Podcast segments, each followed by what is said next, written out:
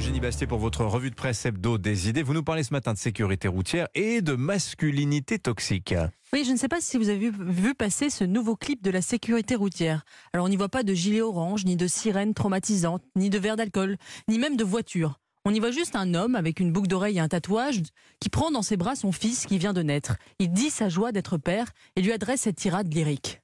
Écris l'homme que tu veux être. Un homme sensible, un homme qui pleure, un homme qui sait avoir du cœur. Peins-toi les ongles, dessine-toi le corps, mon fils, qu'importe, moi je t'aime si fort.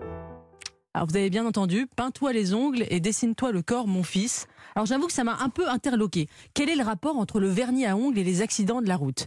Alors cette phrase finale affichée à l'écran vient nous éclairer. Sur la route, 8 morts sur 10 sont des hommes. Le raccourci idéologique est stupéfiant. Puisque l'écrasante majorité des coupables et des victimes d'accidents de la route sont des hommes, c'est donc de la faute de la virilité.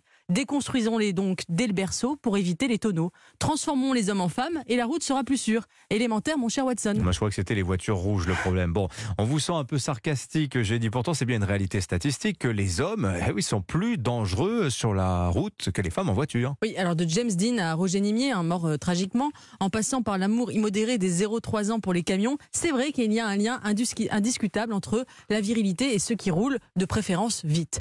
Un goût du risque aussi, ancré dans la psyché masculine universelle et qui n'est peut-être pas forcément une construction sociale. Mais si autant de mâles meurent sur les routes, n'est-ce pas aussi parce que les hommes sont surreprésentés dans les métiers qui roulent, roulants Cette pluralité des facteurs n'est pas prise en compte, c'est la faute de la virilité.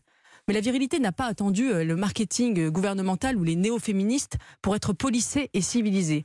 Écoutez par exemple le poème de Kipling. Ah oui. Tu seras un homme, mon fils, si tu peux être fort sans cesser d'être tendre. C'est quand même mieux que tu seras un homme déconstruit, mon enfant non binaire.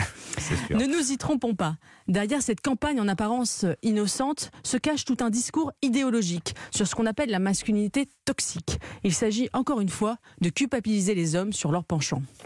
Euh, Ça vous agace que l'État se mêle comme ça euh, bah, de nos vies finalement? Il y a une intention de polissage là des, des comportements. Oui, et je crois que c'est le, cœur du sujet. hein. Au nom du bien, l'État s'ingère chaque jour davantage dans nos vies. En janvier, un clip du ministère de la Santé nous rappelait même qu'il ne fallait pas dire à votre santé en buvant de l'alcool. Le despotisme doux, vous savez, dont parlait Tocqueville, n'a désormais plus de limites. On connaissait bien en France l'État nounou, on y est habitué. Mais là, on franchit un nouveau cap. On a carrément l'État woke, qui ne veut même plus seulement nous protéger, mais aussi nous déconstruire. Qui ne nous dit plus seulement fais pas ci, fais pas ça, mais ne sois pas ci, ne sois pas ça. Alors vous savez ce que disait Georges Pompidou, hein, un grand amateur de belles bagnoles et de vitesse. Arrêtez d'emmerder les Français. Alors je propose d'actualiser cette phrase à destination du mal blanc occidental. Arrêtez d'emmerder les hommes. Ben écoutez, pourquoi pas? Moi je, je souscris hein, tout à fait, vous avez raison, surtout si c'est vous qui le dites. J'aimerais bien y avoir la photo de la chambre de vos enfants, Eugénie, tiens, c'est des petits camions partout. Ils ont ouais. du progrès à faire en déjorage, mais euh, j'y travaille. Merci beaucoup Eugénie Bastier, c'est un plaisir. On vous retrouve euh, vendredi. Non, on vous retrouvera plus tôt que ça. Vous serez mardi évidemment euh, dans le club de la presse Europa, comme chaque semaine face à François Calfon. Bon week-end à vous. Merci, à toutes les deux, Catherine Ney également. Allez, dans un instant.